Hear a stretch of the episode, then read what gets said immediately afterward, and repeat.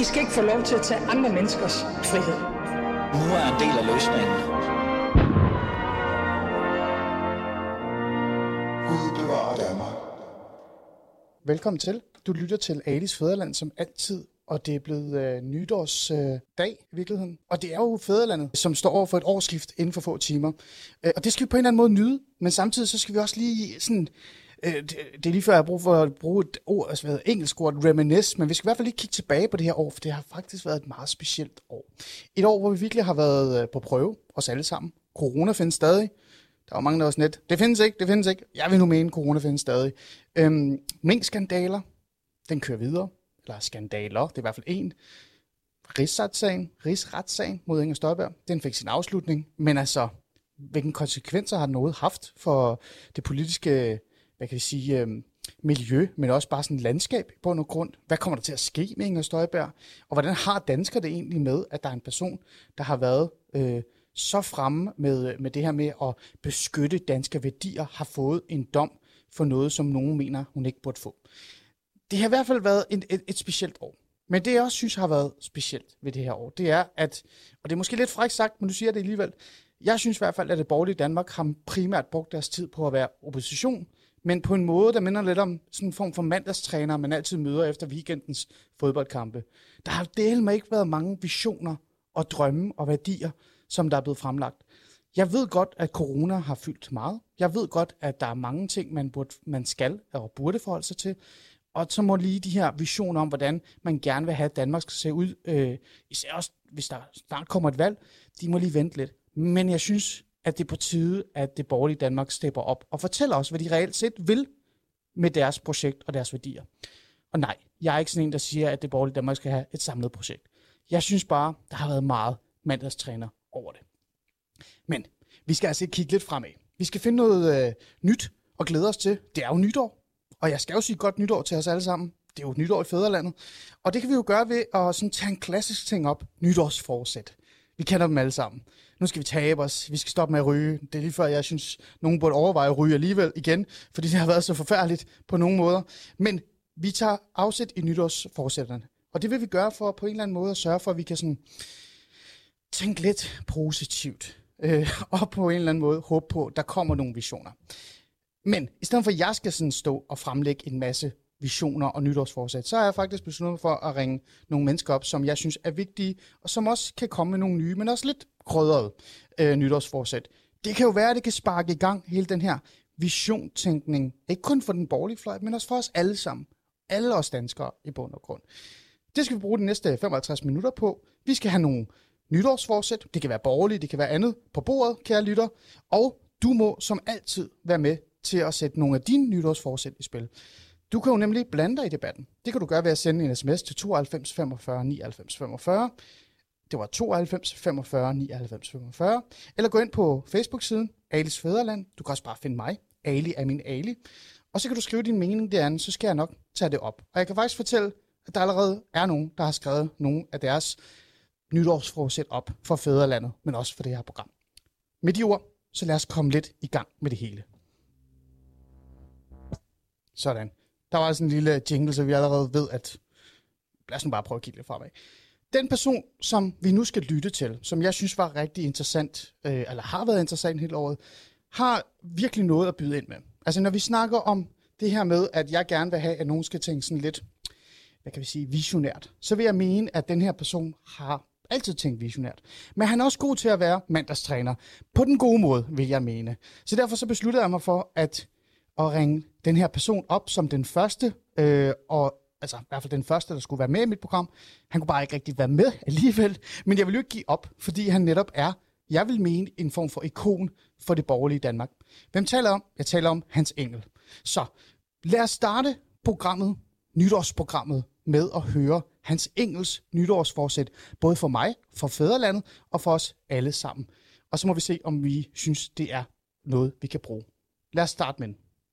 Men så vil jeg starte med at sige et øh, rigtig godt nytår. Et borgerligt øh, nytårsforsæt, det er jo, at man lever som et, øh, en, en øh, sund sjæl i et sundt læne. Og jeg har nu i mange år haft et nytårsforsæt, at jeg skulle tabe mig 10-15 kilo. Og det er sådan set fortsat blevet ved forsættet. Så det, det står stadigvæk øh, øverst øh, på listen. hvis jeg kan kigge sådan på, på det almindelige, øh, det danske samfund, og hvad vil være rigtig godt, og hvor vi bruger for noget, så tror jeg først og fremmest, at det er, det er et godt øh, borgerligt øh, forsæt, at øh, vi i løbet af nye år, at der bliver gjort noget indsats for at få skaffet noget, øh, noget nyt øh, arbejdskraft. Vi kan ikke have, at der er simpelthen er så kæmpestor arbejdskraftmangel, som der er alle steder i, i Danmark. Det gælder både den offentlige og den private sektor. Hvordan forestiller du dig, at man skal, skal lykkes med det? For det første øh, kommer man til at se på, på løndelen og alt muligt, og så kommer man også til at se på udenlandsk arbejdskraft. Altså, øh, vi kan ikke blive ved med at, at fastholde, at vi ikke øh, stort set vil have nogen ind i landet, som gerne vil bidrage til at øh, yde stykke arbejde og være med til at producere til den velstand, vi har. Så altså, man er nødt til at gennemtænke øh, hele modellen.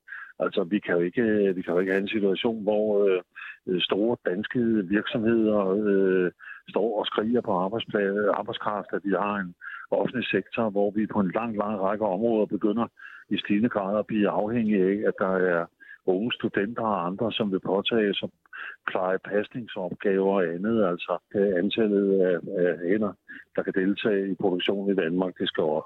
Og, øh, og så bare lige helt til, tilbage til dit øh, private nytårsforsæt. Hvordan, øh, hvordan vil du sørge for, at det så bliver i år, det lykkes? Den grønne udvikling er slået igennem selv hos mig. Altså, jeg spiser meget, meget mere grønt. Jeg spiser meget, meget mindre kød. Jeg spiser meget, meget mindre fedt, end jeg har gjort. Jeg spiser ikke nær så mange desserter, som jeg har gjort. Jeg rører ikke slik. Jeg rører ikke is. Jeg, altså, så dybest set så handler det om, at hvis jeg skruer op for, øh, jeg har en romaskine, og hvis jeg bruger den dobbelt så meget, som jeg hidtil har gjort, og så i øvrigt holder den, som det er nu, så burde det komme ind i en, øh, i en god udvikling. Men, øh, og det, det kan man sige, det er ret nyt, fordi jeg tror, vi er rigtig mange øh, danske, som sådan over det sidste år og halvandet øh, pludselig er blevet nyomvendt. Jeg kan huske, da jeg snakkede med Uffe Elbæk, da han gik ind med kødfri dage og alt det der, ikke? Og jeg sagde til ham, man, du, det er jo helt gagak, ikke? Altså, du kan sgu da ikke øh, kødfri dage og offentlige institutioner. Og jeg må bare sige, at Uffe havde jo på, på, på en lang del af strækningen, havde han jo ret. Jeg sidder jo hver gang, jeg spiser en eller anden øh, øh, tærte, grøntsagstærte og sådan noget, så tænker jeg på Uffe Elbæk og siger, Uffe, du havde jo fat i det rigtige. Øh, så, øh, så der er altså nogen, der har banet en vej, hvor vi andre så er blevet er kommet senere til. Så et godt borgerligt nytårsforsæt er at rette en særlig tak til Uffe Elbæk. Det vil jeg sige, det synes jeg er en god... Øh, jeg vil godt rette en særlig tak til ham. Jeg, jeg har udfordret ham meget og diskuteret meget med ham, hvad han mente om NATO's øh, missilforsvar, og jeg skulle have brugt mere tid på at lytte til øh, øh kloge råd omkring øh, den kost, vi, øh, vi indtager. Så det er, selvom missilforsvaret også er vigtigt, så det, jeg skulle have lyttet mere til Uwe dengang, og det gør jeg så nu. Det var Hans Engel, som øh, fremlagde hans øh, nytårsforsæt. Og lad mig fortælle dig, kære lytter, jeg har faktisk ikke hørt øh, det her igennem, fordi jeg med vilje gerne vil sådan selv øh, reagere på det, når jeg så hørte det. Det vil være sådan lidt mere autentisk, synes jeg. Den kvinde, I hørte, som øh, talte med øh, Hans Engel, det var Julie, min, øh, min øh, redaktør, den overordnede redaktør, som lige havde hjulpet med at få fat på Hans Engel i går.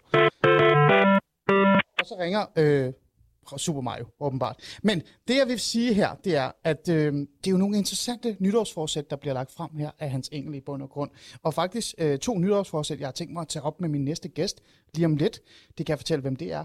Men det er jo interessant det her med, at det her arbejdskraft altid på en eller anden måde dukker op, når man snakker med, med det borgerlige Danmark. Men også, også sådan lidt, når man går over grænsen i forhold til, hvad kan vi sige, hvor man ligger øh, partipolitisk i bund og grund. Fordi det er jo rigtigt, altså vi mangler jo arbejdskraft, det gør vi jo. Men, men jeg har altid været sådan lidt nysgerrig omkring det der med, hvordan kan man en eller anden sted så balancere arbejdskraften, den manglende arbejdskraft, med de her migrationsproblemer og de integrationsproblemer i bund og grund, vi har. Øhm, og det, er, det, det er et sjovt spørgsmål, fordi så er vi tilbage til det her med visioner, ikke? Øh, og det er jo ærgerligt, at jeg ikke har hans engel med i dag, og jeg lover, at jeg skal nok få fat på ham en anden dag, hvor vi sådan reelt set kan snakke om det her. Men, men det er jo en vision og et nytårsforsæt, der konstant kommer igen og igen og igen. Øh, men når man så spørger, jamen hvordan kan vi så balancere det? Altså migration, integrationsproblemer og så arbejdskraft. Så synes jeg, det er svært at finde øh, spørg- altså, hvad hedder det, svaret fra det borgerlige Danmark. Nogle har jo lidt svaret. Så kigger man over på Nye Borgerlige, øh, og man kigger op måske også en lille smule på Radikal Venstre. Og det er jo en sjov kombination i bund og grund. Ikke? Men de har jo den her idé om, at hvis man nu kan komme til landet og arbejde og tjene ens egen penge til føde, for eksempel. Og ikke rigtig lige åbne op for, for kisten, for det, det offentlige kiste, kan man sige. Så er de faktisk okay med migration og arbejdskraft. Måske er det så i bund og grund dem, der skal et eller andet sted sætte øh, den her drøm.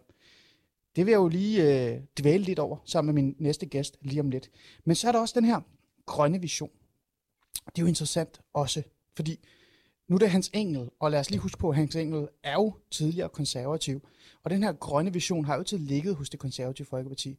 Men, men han har jo på en eller anden måde ret. Fordi hvis man skal tænke visionært, eller hvis man skal tænke nyårsforsæt-agtigt for det borgerlige Danmark, men også for fædrelandet, så burde vi jo også have det grønne i spil.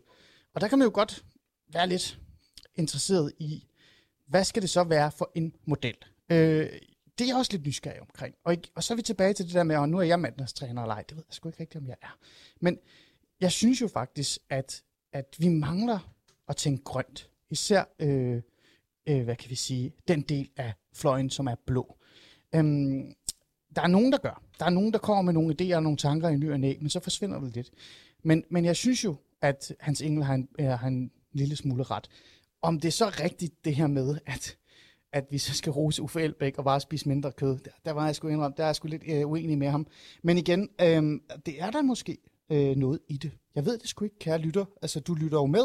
Gå ind og skriv på Alice Facebook og se, øh, hvad det er, du synes om, om de her to visioner. Men det er i hvert fald en god start, synes jeg, for, for fædrelandet. Arbejdskraft og grønne visioner. To gode nytårsforsæt. Og så tænker jeg, at vi øh, dropper lidt det der med at rose Uffe Elbæk. Ah, du, jeg vil faktisk gerne rose Uffe Elbæk. Uffe Elbæk, ved du hvad, øh, du lytter med, det ved jeg, du nogle gange gør, fordi du er sådan lidt øh, optaget af, at jeg ikke er så glad for sekanter. Eller, det er jo faktisk i bund og grund, men jeg er ikke glad for sekanter, så de kan være med i studiet. Så øhm, nu får du faktisk noget ros her fra os. Du skal have lidt ros, fordi du var en af dem, der altid sagde, det her det er noget, vi skal tænke visionært omkring. Og det, det er der måske øh, noget i. Øhm, så vil jeg bare håbe på, at du også var lidt mere visionært øh, fornuftig i forhold til mange andre ting. Men lad os gå videre til, til næste gæst i bund og grund, for vi skal jo have nytårsforsættene op. Det er jo nytår, og jeg kan ikke bare stå her plapperløs alene. Eller det kunne jeg godt, men det er bare kedeligt. Så lad os ringe en anden øh, person, som jeg synes er interessant øh, i fædrelandet, men også i det borgerlige perspektiv, borgerlige Danmark op, og se, hvad han synes, synes om det hele. Nu trykker jeg på knappen, og så håber jeg, at det, at det reelt set virker. Jamen, det gør det. Det gør det da. Kasper Støving. Ja, det, ja, det er mig. Hej. Peng, peng, goddag. Tak fordi du vil være med. Og, og godt nytår, Kasper. Tak i lige måde af det. Altså, hedder det egentlig godt nytår nu, Kasper? Jeg bliver sådan lidt, uh, nu bliver jeg lidt, uh, sådan lidt forvirret i bund og grund, sådan kulturelt. ja, skal vi ikke bare aftale, at vi godt kan sige det nu? Det kan vi Selvom godt. det er jo egentlig, egentlig først er om en, uh, en, uh, en, en, en, nogle, nogle timer endnu. Okay. Så, så synes jeg da godt, vi, ja. kan, vi kan aftale på den her ydmygelse. Kasper Støving, allerede der er integrationen gået galt for mig, var? Nå, men det er en helt anden, helt anden samtale. Kasper Støving, øh, de er jo nytår, øh, dag, nytårsaften, ikke nytårsdag, det, det er et godt nytår, lad os bare sige det der. Og jeg har jo sat sådan et eller andet sted lidt tid af til at, at have lidt fokus på nytårsforsæt, øh, hvad, hvad vi sådan reelt set burde tænke på at gøre bedre, eller forbedre, eller være mere visionært omkring. Øhm, og så har jeg jo sådan taget afsat i fædrelandet, øh, fordi nu er det jo Alice Fædreland, det her program er, og jeg er også en, mulig, øh, en lille smule borgerlig. Øhm, Kasper, hvis jeg skulle spørge dig, hvad du synes, man reelt set burde have fokus på, eller mangler, h- hvad vil du øh, give mig øh, som svar? Øh, jamen altså, øh, jeg, vil egentlig, jeg vil egentlig sige to ting. Øh, og, øh, og den ene, øh, som jeg egentlig ikke havde, havde tænkt mig at snakke om, men nu kan jeg ikke lade være med det, fordi du øh, havde været inde på den grønne dagsorden, kunne jeg lige høre. Åh, oh, her, du Og, tager i øh, gang i den. Yes. Og der vil jeg, der vil jeg sige, at øh, det er jo på tide, at de, de borgerlige øh, også melder sig ind på den dagsorden, fordi det er jo en, øh, den grønne dagsorden er, er borgerlig, den er konservativ. Det er jo, det er jo generationspakten, altså vi har overtaget vores, Mm. øh, vores jord fra vores forfædre og skal give den udspoleret videre til vores efterkommere. Det er jo klassisk øh, konservativ tænkning. Og, øh, og der vil jeg bare sige, at øh, den bane, der ligger helt åben for, for borgerlige, det er jo atomkraft. Ah, Det er interessant. atomkraft dagsorden. Atomkraft. Fordi Ja, hvorfor? atomkraft, altså øh, vi kan jo, øh, rigtig mange danskere kan jo se nu, at det stikker helt af med, med elregning. Og hvis vi øh, både skal tænke på, øh, på økonomi, og vi skal tænke på, øh, at, øh, på, på det grønne, øh, så må man jo bare sige, at øh, vindkraft er øh, temmelig ineffektiv energiform, hvorimod atomkraft er meget effektiv og meget renere i virkeligheden, også selvom atomkraft jo heller ikke er uden risici. Men, men Så, Kasper, øh, det er Kasper ja. lad mig lige prøve, fordi det, den er jo god, og du, nu kom, du forklarer det. Det er ligesom for eksempel, hvis jeg gerne vil tabe mig, så er der en eller anden diætist, der lige fortæller mig, hvordan jeg skal gøre det. Men, men der er jo rigtig mange, der så er uenige i forhold til, om det overhovedet kan blive til noget. Altså fordi, at mange er jo bekymrede for, at atomkraft er jo skadeligt, og hvad skal vi gøre med det der øh, eftermateriale, kan man jo kalde det, ikke? altså affaldet osv. osv. Hvordan tror du, man kan på en eller anden måde overtale dem, også internt i det borgerlige Danmark, for der, der er også nogle af det borgerlige Danmark, der er klar på den idé. Jamen, øh, der tror jeg, at vi må starte øh, med realismen og sige, at der er ikke noget, der er uden risici.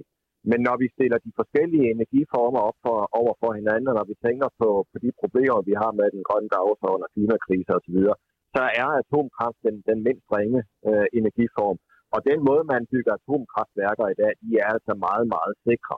Selv når vi har et, øh, et uheld i Fukushima, så kan vi se, at der faktisk ikke var en højere overrepræsentation af, af kræfttilfælde i, øh, i, i området der, men, og man fik bygget det. Men man fik, man fik håndteret øh, skaden, og, og, øh, og det gør man, fordi at man har faktisk i dag mulighed for at bygge nogle, nogle, af, nogle ret solide atomkraftværker. Så har man øh, problemet med, med affald, og der, der, sådan som jeg har forstået teknologien, så er det muligt at bygge øh, såkaldte thoriumreaktorer, som kan afbrænde affaldet, og de, de er hammerne dyre at opbygge, men, men det er dog en teknologi, som vi skal have gang i. Vi skal have gang i forskning, vi skal have gang i, i prioritering, økonomisk prioritering af den slags atomreaktorer. Aha. Så vil vi uh, få en både renere og mere effektiv energi, og stiller man det op som en kalkyle, hvor der er forvejen rigtig mange, der, der dør af kræft på grund af på grund af, af, forurening fra afbrænding af kul og så videre, jamen, så er atomkraft også der. Mm. Altså stillet, op som en kalkyle. Mm. Meget mere effektiv, meget bedre og meget renere Mm. øh, energiform. Og, og ja, så, vil jeg sige, ja. så har de altså også den, så har de den fordel, at nu gør vi os afhængige af naturgasreserver fra, fra øh, Rusland. Det er en rigtig, rigtig dårlig idé sikkerhedspolitisk, at vi på den måde er afhængige af en potentiel øh, modstander, altså Putins øh, Rusland. Så også i det store sikkerhedspolitiske perspektiv kan det være sådan en rigtig god idé, at vi kommer i gang med atomkraft, så vi kan være selvforsynende. Og det gælder jo selvfølgelig både at udvikle teknologi herhjemme, men også sørge for, at i Sverige og Tyskland og Frankrig og andre steder, at man genåbner de her lukkede atomkraftværker. Det der, det er altså, det er, det er, det er, det er nogle gode, øh, hvad kan vi sige, øh, det er nogle gode synspunkter, du har der. Altså, og, og jeg tænker, at det, så burde det da være nemt i virkeligheden. Men, men lad, os se, lad os se på det. Jeg havde, jeg havde sgu dele mig ikke, øh, Kasper Støving, fordi du jo, du er forfatter, du er debattør, man kan godt kalde dig borgerlig debattør, kan man ikke det, Kasper? Jo, jo, Jo. det kan man da. Og du, øh, øh, og du taler meget om øh, værdipolitik og migration og udlænding og integrationspolitik osv. Jeg har sgu ikke regnet med, at jeg ringede til dig og sagde nytårsforsæt, så begyndte du at snakke om grønne øh, øh, drømme. det er virkelig smukt. Altså, hvad skal vi bruge Ja, ja. Uffe til? Vi har jo vores egen Uffe Elbæk, det er jo Kasper Støring nærmest her. men, men, men Kasper, prøv at høre, øh, nu er du jo forfatter og, og skrevet øh, en del bøger omkring hele det her med værdipolitikken og også kommet ind på migration og integration og alle de her ting. Øhm, hvad synes du om det her med, at Hans Engel her, som var med før, øh, fremlagde en klassisk, øh, et, et ønske, en vision, også et, reelt set er også et fint øh, borger, hvad hedder det, hvad hedder det, nytårsforsæt, det her med arbejdskraft. Hvad synes du om den, øh, den ting? Fordi så er vi jo over det der med, ja, vi mangler arbejdskraft, men hvad med migrationsproblemerne og integrationsproblemerne osv.? Hvor ligger du der? Jamen, det synes jeg godt, at man kan se på. Øh, det, det synes jeg, der absolut er behov for øh, velkvalificeret øh, arbejdskraft. Øh, det, øh, det kan jeg ikke have noget imod.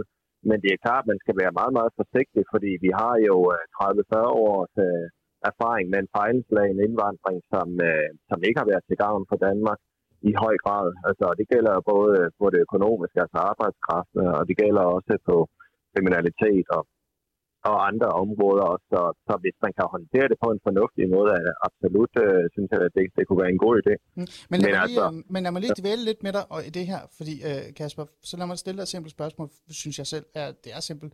Jeg kan ikke finde, øh, hvad hedder det, hvad kan vi sige, øh, balancen.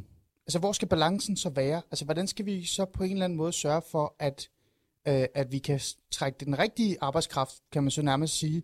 Det vil sige dem, som ikke ender med at blive et integration og migrationsproblem, øh, uden at sådan at bare åbne øh, det hele op. Er det sådan noget med øh, altså lukkede kasser og åbne grænser? Ja, altså for nogle år siden, så kom der nogle øh, beregninger frem fra de, de såkaldte Dream-analyser, som viste, jamen, hvornår er det økonomisk en fordel at have arbejdskraftindvandring. Og de analyser, de viste øh, ret entydigt, at det skal for det første være højt kvalificeret, altså højt uddannet øh, indvandrere. For det andet, så skal de kun være her i en begrænset overrække. Og, og for det tredje, så øh, skal de ikke tage deres familie op. Øh, fordi hvis, eller rettere sagt, det kan de godt, men det må ikke ende der, hvor at det er den danske stat, der skal forsørge dem. Det vil sige, at hvis det bliver længere tid, tager familien op, som skal forsørges af den danske stat, så bliver det pludselig ikke et positivt regnestykke.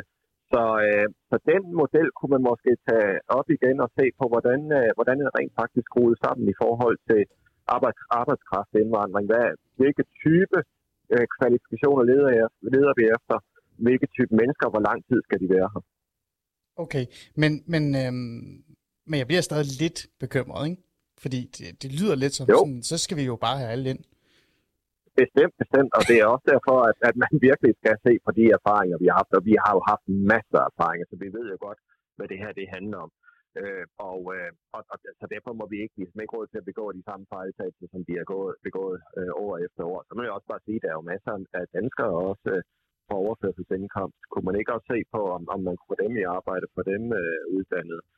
Øh, men øh, så det er, det er et meget, meget svært, øh, en meget, meget svært politisk øh, forhandling. Øh, hvordan kan det her lykkes? Og, og sporene skræmmer mildest talt. Okay. Kasper, her øh, til sidst, øh, er der, har du et privat nytårsforsæt, du gerne vil fremlægge for mig? Sådan øh, spise øh, mindre kød eller et eller andet interessant? Øh, Uffe Olbæk-stil? Altså, jeg havde, jeg havde jo egentlig tænkt mig, at jeg vil sige lidt om det, som er min kæphest, nemlig at styrke civilsamfundet som et Ah. fortsætter. Det kan, det er, men nu kommer jeg til at tale om, om det grønne, den grønne dagsorden i stedet for, men det må, det må du jo leve med. Men altså, civilsamfundet, styrke, altså, København styrke øh, familien, styrke øh, venskaber, lokalsamfund, foreningsliv, kirkeliv. Det er, altså, det er jo det, der holder Danmark sammen. Det er jo Ja. det, der binder os sammen. Det er et Præcis. stærkt civilt samfund. Mm. Og det er jo både et politisk ønske, men det er også et, øh, et forsæt til alle, øh, også personligt, også til mig selv. Altså bruge tid med familien, se noget mere til vennerne, deltage i øh, foreningslivet. Øh, jeg holder selv af at, at, at, at holde foredrag og, at gå til foredrag. Øh, det er jo en ting, men det kan også være at spille badminton eller håndbold, eller hvad pokker det kan være. Og så måske at gå lidt oftere i kirke også. Øh, Det vil jeg ikke sige nej til. Jeg, altså, jeg har jo lige haft en helt partilederrunde, hvor jeg kiggede på alle partilederne og spurgte, hvorfor er det, vi ikke uh, sætter de kristne værdier lidt højere op, især i juletiden. Jeg, jeg blev mm. faktisk overrasket, Kasper, at der var meget få af dem, der synes det uh, i bund og grund. Men uh, lad det ligge. Men du tager fat i noget, som jeg synes er meget interessant. Det vil jeg gerne lige bruge to minutter uh, med dig på, før vi sådan, uh, går videre og siger, jeg siger godt nytår, og tak fordi du vil være med. Fordi den her snak om familiepolitik, uh, altså, den er der del mig ikke meget fra den borgerlige side. Undskyld, Kasper. Altså når jeg sidder og snakker til det der med, at man skal være visionær og, og et eller andet sted og, og bruge mere tid på at fortælle os øh, danskere, hvad man gerne vil, øh, så er en af de ting, jeg tænker, at alle danskere værdsætter ligegyldigt om, hvilken politisk farve de har, også hudfarve for den sags skyld, så er det tid med familien, tid med børnene. Altså det hele den der familiepolitiske og familieværdimæssige samtale. Der er ikke mange fra den borgerlige side, der, har, der deltager i den. Øh, tror du, der er et håb om, at man måske tager sig sammen her i 2022 og gør det mere? Det burde man i hvert fald, fordi familien er jo det borgerlige samfunds øh, hovedhjørnesten. Altså uden stærke familier, så, øh, så øh, kommer det til at gå øh, rigtig skidt. Øh, og vi ved jo også fra masser af undersøgelser, at, øh, at mennesker, og især børn, øh, men alle mennesker trives bedst i, i stabile familier. Øh, så man kan jo, altså fra borgerlig side kan man jo gøre mange ting. Man kan jo øh, lave en skatteomlægning, så det bliver øh, nemmere for øh, familier øh, at gå hjemme med, med børnene for eksempel. Eller man kan se på de steder i landet, hvor det går rigtig godt, og så skal vi måske kigge lidt på udkantsområderne. Altså, jeg har jo tidligere slået, slået et slag på Vestjylland. Ja. Vestjylland er et rigtig velfungerende sted. Den laveste skilsmisserate i landet. Stærke lokale samfund, hvor unge kommer videre på en uddannelse, og firmaer sætter praktikpladser til rådighed. Det højeste andel af frivillige, der, der tager øh, del i, øh, i foreningslivet. Sådan nogle steder kunne man jo uh, tale op, i stedet for at tale ned. Okay. Ja. Provins Danmark. Prøv at det kan jeg ikke sige nej til. Altså, jeg kan godt lide Vestjylland. Det, det var, jeg tror sidst, jeg var... øh, Jeg har jo været kandidat for det konservative Folkeparti engang. Jeg er ikke øh, aktiv øh, politisk overhovedet, eller medlem af noget partier. Men det var der, jeg fik øh, temmelig mange stemmer. Så lad os bare sige, at øh, lad os tale Vestjylland op og tale familieværdierne op. Øh, Kasper Støving, forfatter og øh, debattør, kan man jo godt øh, sige et godt nytår til dig, og tak fordi du vil komme og hjælpe mig med at sætte nogle ord på øh, nogle rigtig gode, solide øh, nytårsforsæt. Tak skal du have, lige, øh, og i lige måde. Nå, det var da, det var da fint, og, og, og i bund og grund, øh, kære lytter, så har vi da fundet ud af, at øh, det der med Uffe Elbæk, Uffe Elbæk, øh, vi har da vores egen grønne aløj over på den borgerlige side, og det er jo ikke vores, øh, det er vores allesammens øh, i Fæderlandens. Så øhm, øh, kære øh, journalister og andre, øh, hvis I lytter med, så skal I da bare ringe til Kasper Støring næste gang, I tænker grønt. Der er der, der, er der masser af grønne visioner der. Lad os gå videre, fordi vi har jo fokus på det her med det, med det borgerlige, øh, hvad hedder det, nytårsforsæt, og det kan jeg jo ikke lade være med, fordi når man tænker fædrelandet, så kommer man jo desværre til at tænke lidt borgerligt. Men, men og ved du hvad, det, det tager vi senere, for det kan jo faktisk godt ende med, at vi laver lidt om på det. Lad os ringe en anden person op, som jeg også synes er meget øh, øh interessant og meget vigtig i, i bund og grund i det her med at snakke om, øh, eller i hvert fald tage afsæt i, hvad der er godt for fædrelandet.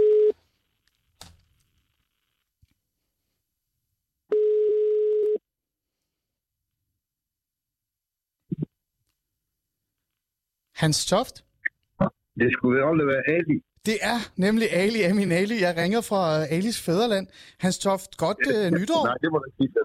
Det er- mit gamle fædreland. Hvad siger du? Nej, fordi fordi du ringer fra Nyborg. Nå, oh, Hvor okay. ringer du fra? Hvad siger du, undskyld? Er du... Hvor ringer du fra? Jeg ringer fra Aarhus. Det, det tænker jeg, det er sådan, stod der. Det er mit gamle fædreland, jo.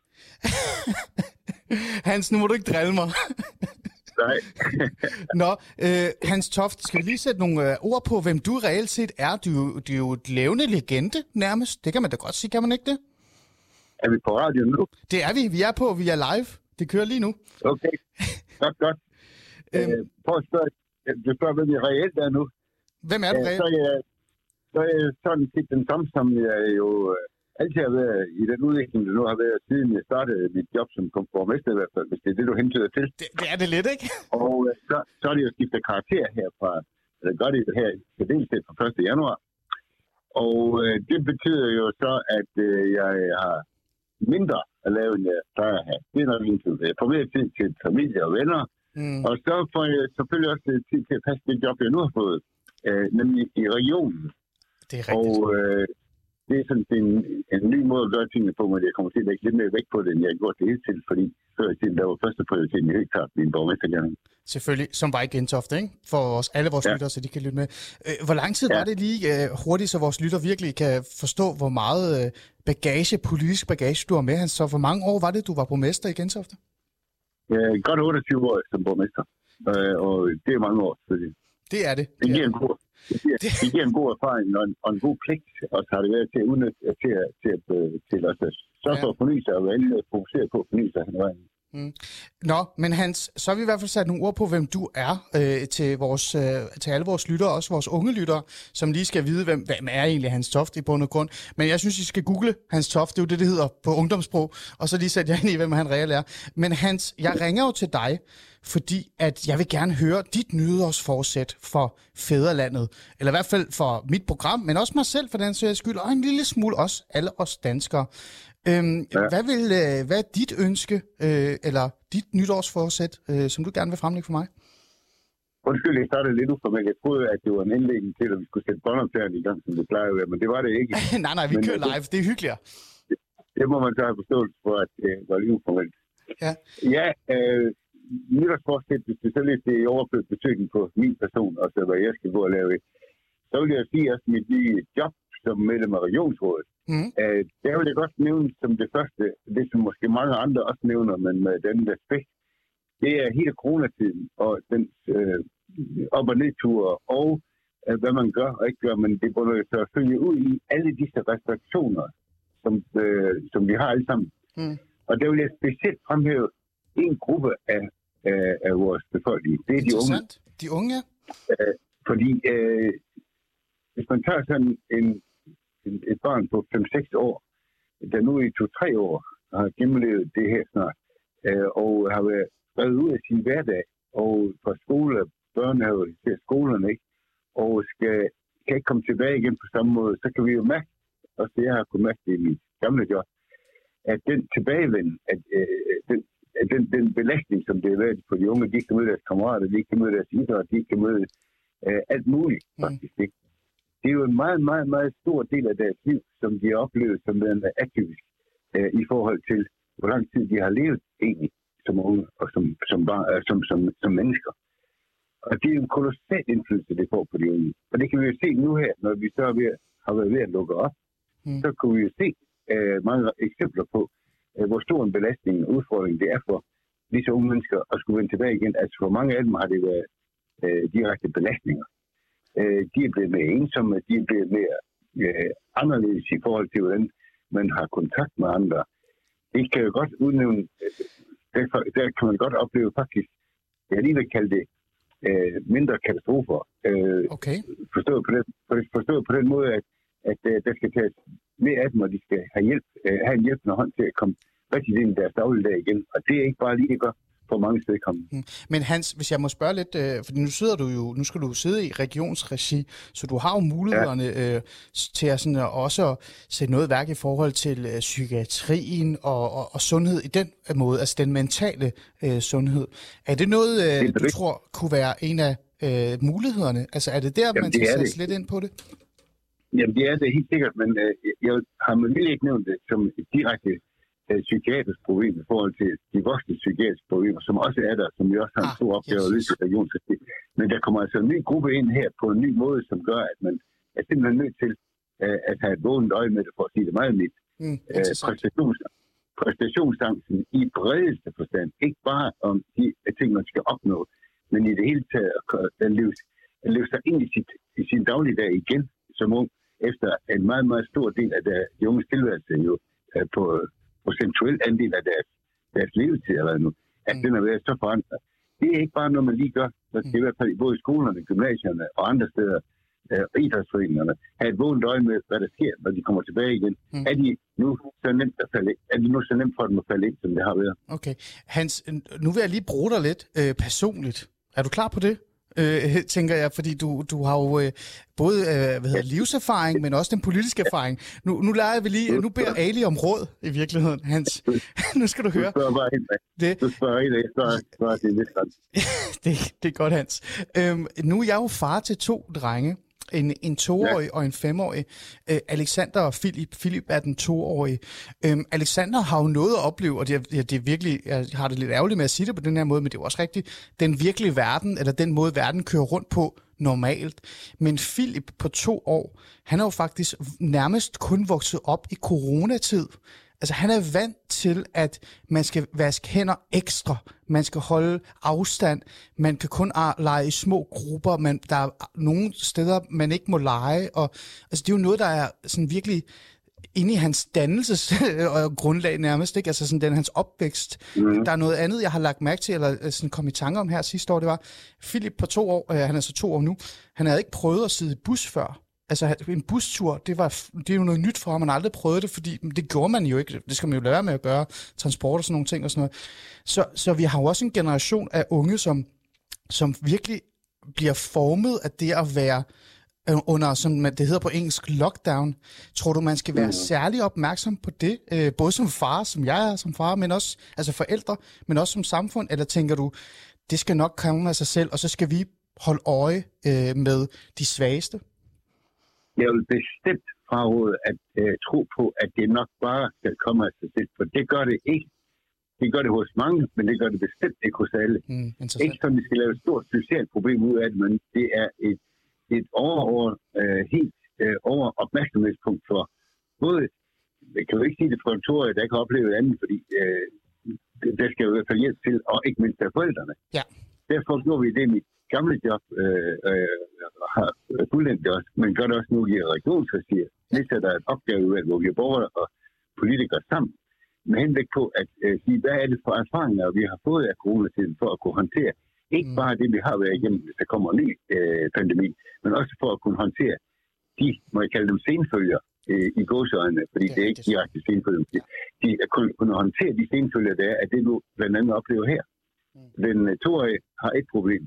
Øh, skal ligesom lære, og heldigvis er en ny og en bedre verden formentlig, øh, og forhåbentlig. Ja. Øh, men den, femårige, den femårige er faktisk et eksempel på det, som jeg sagde.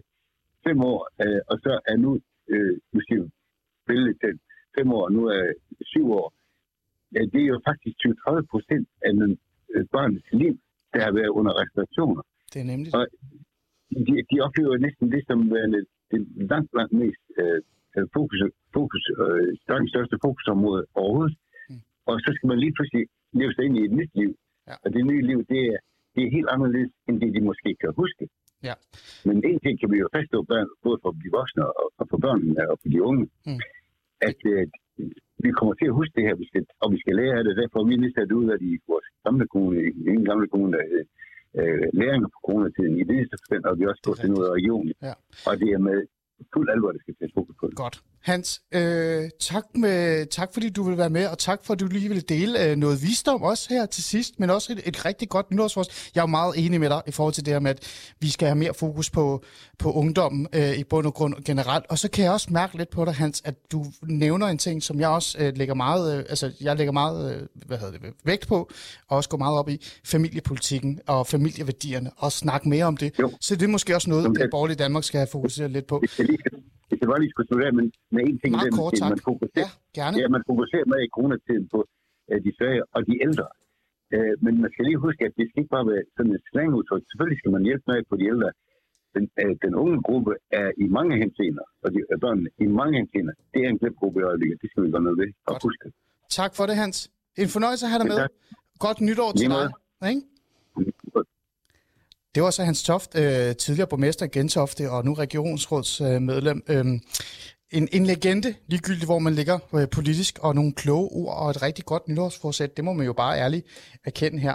Lad os øh, skynde os at komme videre til det næste, og jeg vil bare lige sige tak til jer, der har skrevet eller andet øh, på, øh, på Facebook øh, øh, siden øh, omkring øh, jeres øh, nytårsforsæt. Jeg vil gøre alt, hvad jeg kan for at nå at læse dem op. Det skal jeg nok, det skal jeg nok nå, det garanterer jeg for. Men lad os øh, ringe videre til næste øh, person, som er en interessant person i bund og grund. Og det skal jeg nok forklare lige om lidt, hvorfor. Lad os ringe Erik Høgh Rasmussen op. Eller Erik Sørensen hedder det selvfølgelig. Det er ikke. Hej Erik, det er Ali, øh. Amin Ali fra Alis Ja. Fæderland. Du er med live, og du hedder jo selvfølgelig Erik Høgh Sørensen, ikke Rasmussen. Jeg ved ikke, hvorfor jeg havde lyst til at sige Nå. Rasmussen. Jamen, det var jeg glad for, at jeg undgik at høre den fejl. det er nemlig det, ikke? Ja. Så har du været efter mig. Jamen, Øh, øh, Erik, tak fordi jeg måtte være med. Og, Selvfølgelig. Ja, undskyld. Nej, men du er jo, øh, hvad hedder det, jamen selvfølgelig må du være med. Du er jo øh, medlem af Dansk Folkeparti, og så er du faktisk kandidat for, altså til performanceposten. Er det ikke rigtigt? Ikke? Det er korrekt. Så du er jo øh, en mand med øh, visioner, må man jo sige, og det er også derfor, jeg tænkte, det kunne faktisk være interessant at, at ringe til dig. Øh, og lad mig bare indrømme, det var, det var faktisk Alexander, min gode, øh, øh, hvad hedder det, med, øh, hvad kan vi sige, kollega, eller også vært på, på Loud, som øh, tænkte, vi bliver nødt til at ringe Erik op, og så var jeg sådan, det, det skal vi da, det bliver vi nødt til. Øhm, Erik, det er jo en, det er jo en speciel øh, tidspunkt for dig, hvis vi lige ja. meget kort før vi snakker om de nytårsfordele, det skal vi også nå. Fordi Dansk Folkeparti er jo altså et spændende sted. Skal vi sige det på den måde, Erik? I Ja, og men det er du helt ret i. Du behøver ikke, du behøver ikke alle eufemismerne. Uh, jeg, jeg taler lige ud af posen, det ved du vist også. Jamen, Og jo, tak til sidst. Jeg synes, det var et fremragende foredrag, du holdt. Uh, og jeg må bare sige, fuld af, jeg købte din bog, og jeg er fuld af respekt for den. Åh, oh, ja, det er dejligt at få ros i fædrelandet, det vil jeg gerne have om. Men Erik, øh, en af de ting, som du har talt mange gange om, og det kan jeg så høre også af dit nytårsforsæt, det er noget, som du tænker også kan være lidt interessant i Dansk Folkeparti-regi. Så lad os bare gå ind til dit øh, nytårsforsæt, så kan vi snakke om, hvad, hvad det også kan gøre i forhold til dit øh, formandskandidatur. Hvad er det i dit øh, nytårsforsæt? Hvad er det, du gerne vil have, jeg skal bruge mere tid på at tale om her øh, det nye år, men øh, også alle danskere burde faktisk forholde os til? Jamen altså, jeg, det, jeg, har, jeg, skal, jeg har tænkt over, hvad jeg ville sige, og jeg må bare sige, at, at det, det er måske lidt svært og lidt abstrakt, det jeg siger nu. Men når vi drøfter politik, øh, så skal der være en vis anstændighed. Og så skal man prøve både som journalist, øh, politiker og som menig borger at bringe nuancerne og øh, ikke mindst dybden med i en diskussion. Jeg synes meget, at den politiske diskussion, der foregår i Danmark, den er for overfladisk. Øh, og øh, jeg opererer jo selv på de sociale medier efter princippet om husk den gode tone. Det er faktisk et hashtag, jeg har fundet på. Øh, og, og, og så er der mange, der siger, nej, det er han jo slet ikke ham, Høen. Han er jo den groveste DF, du næsten kan finde Ja, det har jeg på, lagt øh, på mærke til. Det vil jeg gerne indrømme. Det har jeg lagt mærke til, du men, får. men jeg vil bare sige, jeg vil bare sige, jeg har tit og ofte, når jeg bliver mødt af den holdning om, at jeg skulle være særskilt grov, så har jeg tit og ofte sagt, ved du hvad, jeg opererer efter det princip, at jeg normalt taler til folk, som de taler til mig. Og hvis du kan finde et eksempel, hvor jeg øh, har været den, der kastede den første sten, øh, eller kastede Hansen, så ser jeg det gerne. Og alle gange, hvor jeg har udfordret folk på det, der er der faktisk ikke kommet eksempler tilbage. Mm. Ikke at det ikke kan være, fordi vi er jo alle sammen mennesker, og jeg kan også forløbe mig. Men den der debatform, hvor det er normalt at overfuse en politisk modstander, den viger jeg tilbage fra. Og nogle af de værste politiske modstandere, jeg har, dem kan jeg faktisk godt tale ordentligt med. Vi er så bare uenige. Mm. Men det er jo der, demokratiet starter. Så du siger faktisk, at dit nytårsforsæt øh, i virkeligheden øh, er mere det her med, det er ikke tonen i debatten. Det, det kan jeg mærke på dig. Det er ikke det, det Nej, handler om. den vil jeg, det, det, det vil jeg blive på. Nej, øh, men det er mere det her med, at, at vi skal tale ordentligt til hinanden, og, men vi skal også øh, altså forvente en reaktion og et modsvar, hvis vi ikke taler ordentligt til hinanden. Og så vil du gerne Lige vægt på, at der skal noget mere indhold i det, vi taler om. Altså det er for overfladisk. Ja. I bund og Ja. grund. Er det noget, nu spørger jeg dig frækt, er det også noget, øh, der har gjort, altså, øh, altså i forhold til det der med, at du synes, Dansk Folkeparti godt kunne øh, have lidt øh, Erik Høgh i sig, øh, og i hvert fald mere, end det allerede har? Jamen, jeg ved, jeg ved, at Dansk Folkeparti har meget øh, kø i sig, men, men det, det er også rigtigt, at, at øh, nogle af de ting, der kommer frem lige nu, for eksempel, øh, de kan godt bære præg af at være lidt urealistiske, og det skal man så være bevidst om. Jeg kan for eksempel, øh, altså øh, rent ud sagt, øh, jeg synes, jeg er sådan set enig med for eksempel Martin Henriksen, i de mål, han har. Øh, og, men, men at forestille sig en grundlovsændring, og det har Pia Kjærsgaard jo også vil sige, at forestille sig en grundlovsændring, øh, det er måske lige at tage den langt nok, øh, fordi jeg tror, jeg tror løsningen er, at, at vi skal ud af EU, og så løser problemer, mange af problemerne sig selv. Jeg er jo tidligere EU-korrespondent og boet i Bruxelles i fem år, så det vil sige, jeg kender systemet indenfra og, og ved, hvor skadeligt det egentlig er. Så jeg tror, mange af de her juridiske problemer, de løser sig, hvis vi kommer ud der. Så er der Morten Messerschmidt, uh, three strike and you're out uh, forslag. Jamen igen, det, det, jo, det, lyder jo, det lyder jo tillokkende at, at, at, at sige, at øh, tredje gang, at der begås øh, bandekriminalitet, så er det ud af Danmark. Der er faktisk, det går jeg også ind for. Men at få det gennemført, det er så en anden sag. Og, øh, og, der, og der skal man måske lige spadestikke dybere, når man stiller et forslag, så skal man kunne sige, hvordan vil du få det gennemført? Det lyder som om for dig, at øh, det du på en eller anden måde øh, savner og ret mig ind i, det er det her med, at man skal stadig have den her fornemmelse af, hvad der sker nede i, øh, nede i jorden. Altså den der finger ned i jorden, som man kender Dansk Folkeparti til. Det der med at lytte til danskerne og være i nærheden af danskerne. Men samtidig så skal man også give noget realisme og noget, nogle, nogle realistiske øh, altså svar og, og løsninger til dem. Og det, det synes du, der har manglet lidt, og det vil du gerne bidrage med. Er det rigtigt forstået? Ja, lad mig, ja, det er rigtigt, og, og det er derfor, jeg stiller op, fordi jeg har sådan set stor respekt for de tre øvrige kandi- kandidater. De er, de, de er alle sammen dygtige politikere, men jeg har bare noget andet at byde på. Øh, Jeg har ikke været politiker hele mit liv. Jeg har tværtimod øh, været rådgiver på, øh, på Esplanaden, altså i, i koncernen, selve koncerndelen Ja, ja, ja. af Mærsk. Jeg har også været, ja. Det vil sige, jeg har en erhvervsbaggrund, som gør, at nogle gange må jeg bare tage mig til hovedet, når jeg ser, hvad der foregår på Christiansborg. Fordi det er så erhvervsuvenligt, det der foregår. Og hvis ikke vi har et ordentligt erhvervsliv med en ordentlig konkurrenceevne, ja, så kan vi heller ikke bevare velfærdssamfundet. Og det er det, jeg byder på. Ja. Øhm, og så, vil jeg øvrigt, så har jeg øvrigt et, et havde jeg sagt, øh, og lidt med baggrund i dig selv, Ale, det, det skal du skulle have. For. Gud, jo. Yes, jeg Øh, jeg har, ja, ja, men, men jamen, øh, det er det her med, at Dansk Folkeparti jo også er kendt for at være alt for drakonisk, når det gælder øh, især indvandring fra de, fra, fra de varme lande her, som jeg bare at kalde det. Men, øh, men Stor Mellemøsten i er der praksis- siger. Ja, ja, stor Mellemøsten. Øh, og der må jeg bare sige, de indvandrere, som tilpasser sig danske normer, spiller en positiv rolle i samfundet, i dem har jeg jo intet at udsætte på. Og der er jeg altså, der er jeg altså væsentligt anderledes end den der øh, øh, stram kurs øh, boks, som mange Godt. gerne vil putte mig i. Ved du hvad? Øh, og, og, og, og, Det er jeg- og den, det er jo det, jeg spiller efter det der.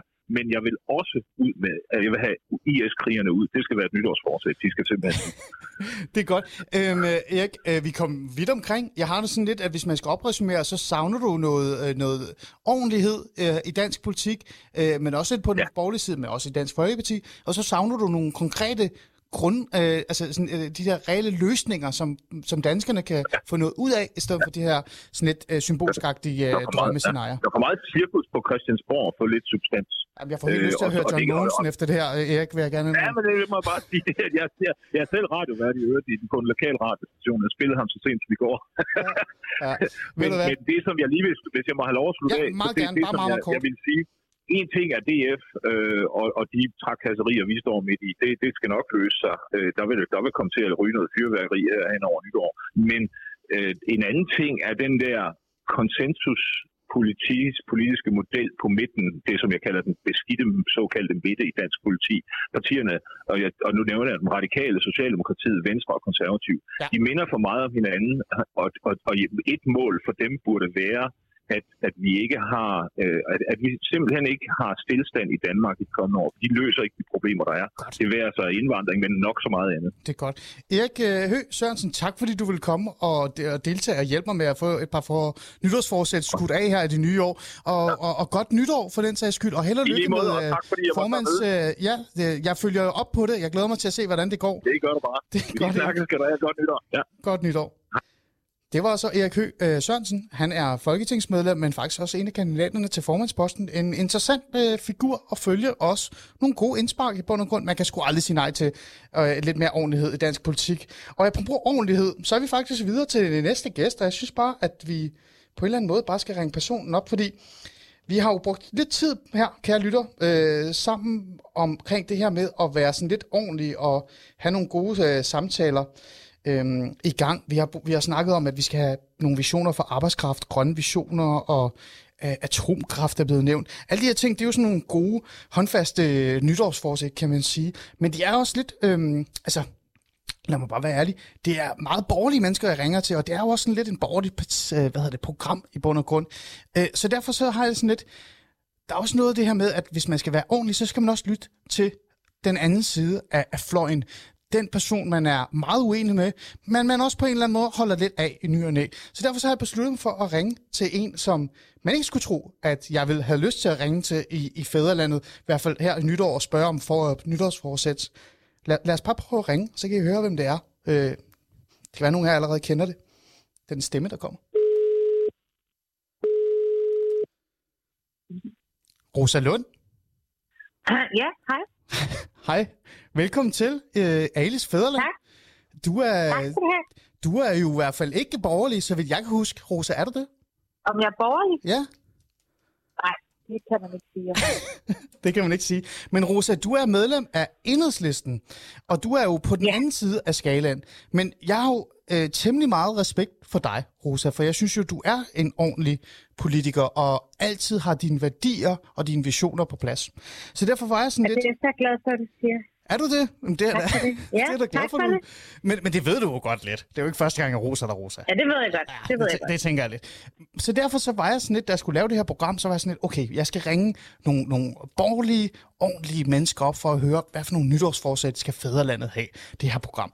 Og så havde jeg Hans Engel, Kasper Støving, Erik Hø endda, Sørensen fra Dansk Folkeparti, Hans Toft. Og så sad jeg der og tænkte, altså, for det første så mangler der en kvinde, ikke? For ellers så får jeg hele Danmark Ja. efter mig, ikke? Ja, ikke? også dig, i Ja. grund. Og dernæst, Jeg synes, det er også mig. ja. Og dernæst så bliver jeg jo nødt til at ringe til en, som sådan på en eller anden måde kan give noget modsvar til alt det her, jeg går rundt og laver, som er nogle gange godt kan være lidt, lidt snæversynet. Og så tænker jeg selvfølgelig på dig, Rosa Lund. Rosa Lund, Det er jeg så glad for. hvis jeg skal være lidt fræk og så sige, hvis os borgerlige, eller i hvert fald borgerlige generelt, det behøver ikke være mig også på den sags skyld, for så borgerlig er jeg virkelig heller ikke, hvis man skal være lidt fræk. Øh, hvis vi skulle lytte til dig, eller til den anden side, hvad burde øh, fædrelandet også huske at have fokus på, udover, nu nævner jeg dem bare lige hurtigt, fordi det er nogle gode ting, så du må ikke nævne det her. Arbejdskraft, grøn mm-hmm. visioner, atomkraft, det ved jeg så ikke lige. Øh, mere fokus på unge øh, i forhold til coronatid. Kødfri dage, der er også blevet nævnt, øh, Rosalund. Men hvis vi skal wow. lægge den her... Jamen, det er helt, det var helt vildt. Hvis vi lægger den her til side, hvad synes du også borgerlige også skal huske på, eller i hvert fald bare hele fædrelandet skal huske på i øh, 2022?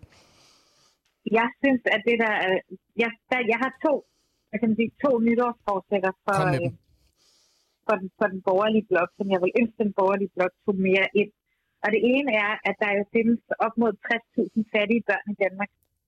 Og det synes jeg bare er rigtig vigtigt, at øh, Blå Blok de husker, når de står og råber ser på arbejdskraft og laver mærkelige regler på kontanthjælpen og altså i virkeligheden fattiggør mm. endnu flere børn.